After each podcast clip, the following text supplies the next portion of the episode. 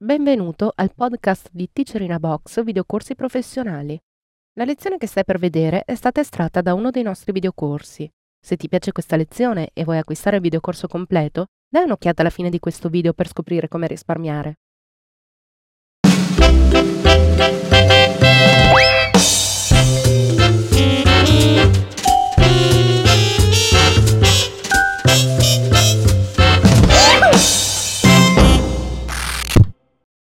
Episodio numero 64. Panoramica sulle novità della versione CS4.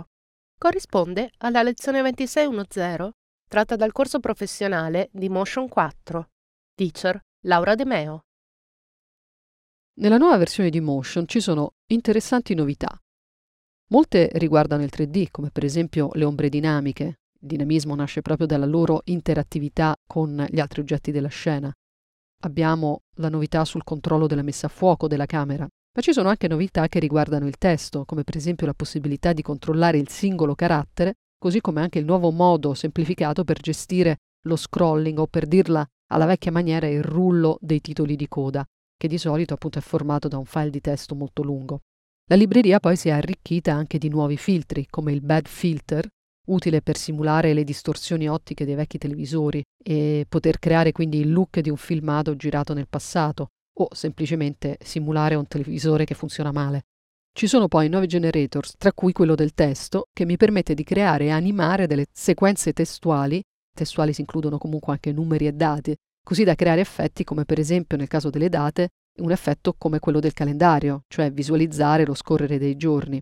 Ci sono poi anche delle novità che Motion condivide con l'intera suite, come per esempio l'ingresso nella famiglia ProRes di altri tre elementi, ed infine il comando sharing che condivide con Final Cut la possibilità di un'esportazione molto più facilitata rispetto al passato e soprattutto un'esportazione che avviene in background.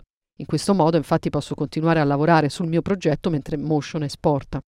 L'esportazione, dicevo, è stata resa molto più facile perché si è fatto in modo di evitare il tempo richiesto dalla scelta dei settings.